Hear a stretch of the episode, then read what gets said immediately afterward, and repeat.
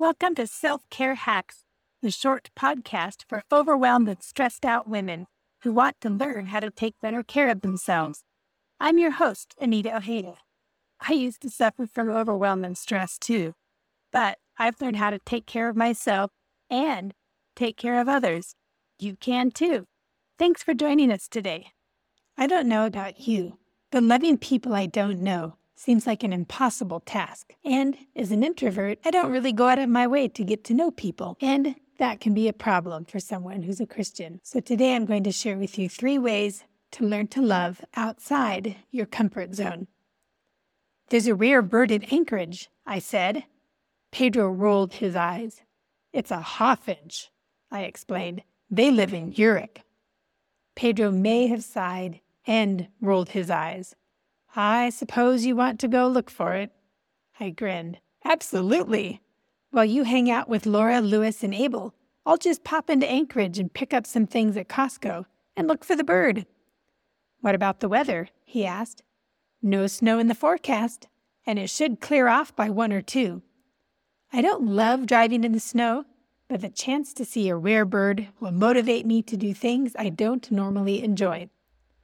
The next day, I started out just as the sun struggled to shine through a bank of clouds that huddled along the craggy mountains.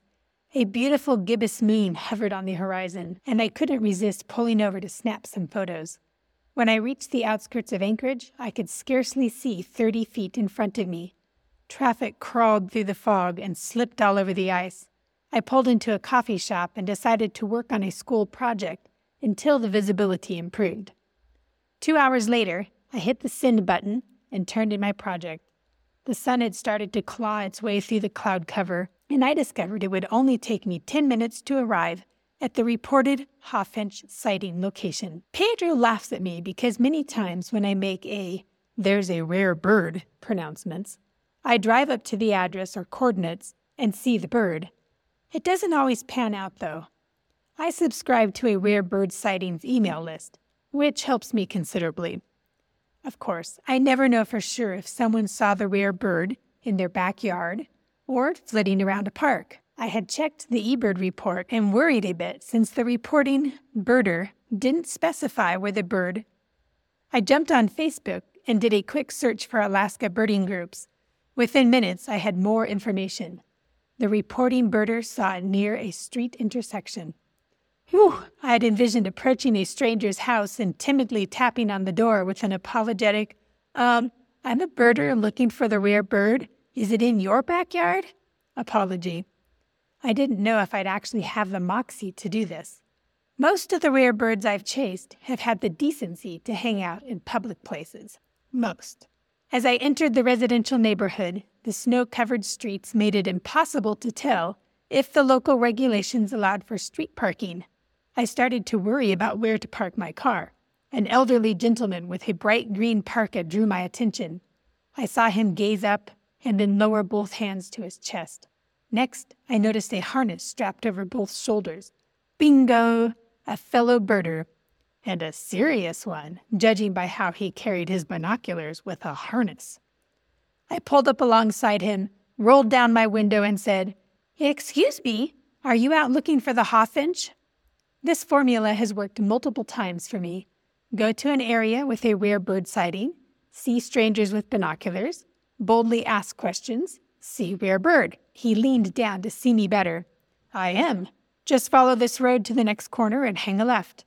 That's the area Dave saw the bird on New Year's Day. Do you know if there's any parking? I asked. Here, let me hop in and I'll ride down with you. He looked safe. He was slight of build with a white beard and he knew the birder who found the bird. I unlocked the door and tossed my backpack on the back seat. As he got in, he said, You know, you shouldn't let strangers into your car. I'm Ed. My toes tingled. But then I noticed the twinkle in his eyes, and I grinned back. I'm Anita. Turn down here, he directed, and park in front of that blue house. The lady who lives there understands birders and doesn't mind us parking in front of her house or going in her backyard. He went on to explain he lived nearby and had spent hours out in the snowstorm the previous day looking for the hawfinch. Not only looking, but letting everyone in the neighborhood know an invasion of birders might occur over the weekend. For the next two hours, we examined every robin that flew over or perched in the neighborhood trees. Ed regaled me with birding stories. He spent 10 years as a regional reviewer for eBird, as well as the cross country skiing adventures he shares with his wife. Alas, the elusive hawfinch remained elusive.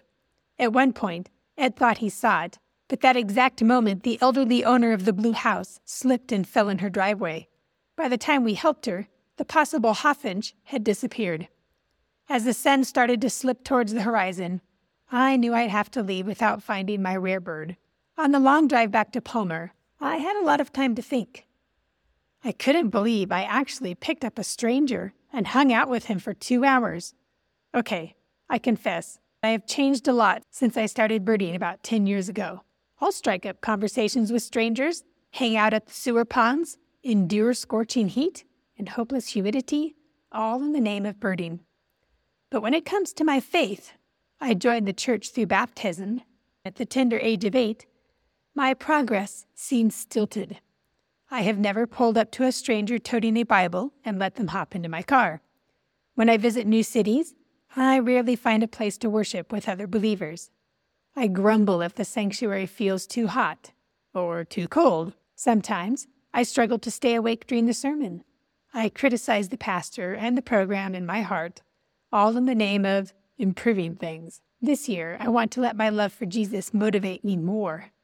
I want to step outside my comfort zone and seek encounters with fellow Christians and seekers. When someone asks for prayer on Facebook, I want to pray for them right there in the comments section, not limit myself to a praying for you or praying hands response.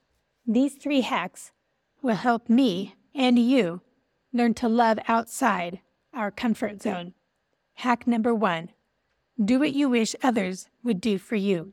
Don't be afraid to give directions, to go the extra mile, or to smile at the cashiers that you meet in the grocery store. Spend more time looking friendly, and you'll find that people act more friendly towards you. That friendly demeanor will help you form relationships with strangers.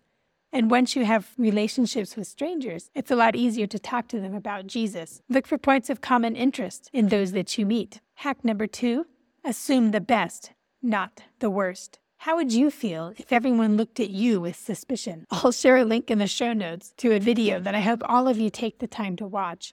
It has a really important message about perceptions. I can easily be a worst case scenario thinker and believe that every stranger I encounter poses some sort of threat. When I think that way, I act that way. And I come across as looking prideful, unavailable, closed off, unfriendly, and grumpy. So take the time to smile widely at everyone, whether you know them or not, and whether they look like you or not. Hack number three seek points of common interest rather than differences. No matter what your political flavor or what you believe about current events, remember, at heart, we are all humans. When we focus on our differences instead of our similarities, it makes it way too easy to dehumanize other people Hitler did a great job in Germany of teaching the people to dehumanize the Jews and anyone else who wasn't just like them, and anyone who wasn't a member of the Aryan race. The next time you catch yourself vilifying a group of people or someone's beliefs, stop yourself and remember if we want to love outside our comfort zone, we have to learn to look at our points of similarity before we look at our differences. Does the person you're vilifying have a family? Do they have children? Do they wake up in the morning and put their clothes on? Do they eat breakfast or lunch or dinner? Maybe you share a favorite restaurant. The amazing fact is, we all, no matter where we live in the world, no matter what our gender, our religious beliefs, our political beliefs, or anything else, we all have things in common. And when we start communication from those points of similarities instead of on what we may disagree on, we'll discover it's much easier to have civil discourse with each other. So don't forget the three hacks for learning to love outside your comfort zone. Hack number one do what you wish others would do for you. I love it when people smile at me, so I need to make sure and smile at other people with a genuine smile. Hack number two assume the best not the worst. And hack number three Seek points of common interest rather than differences. Come back next week when I continue to talk about spiritual wholeness. Take care of yourselves, my friends.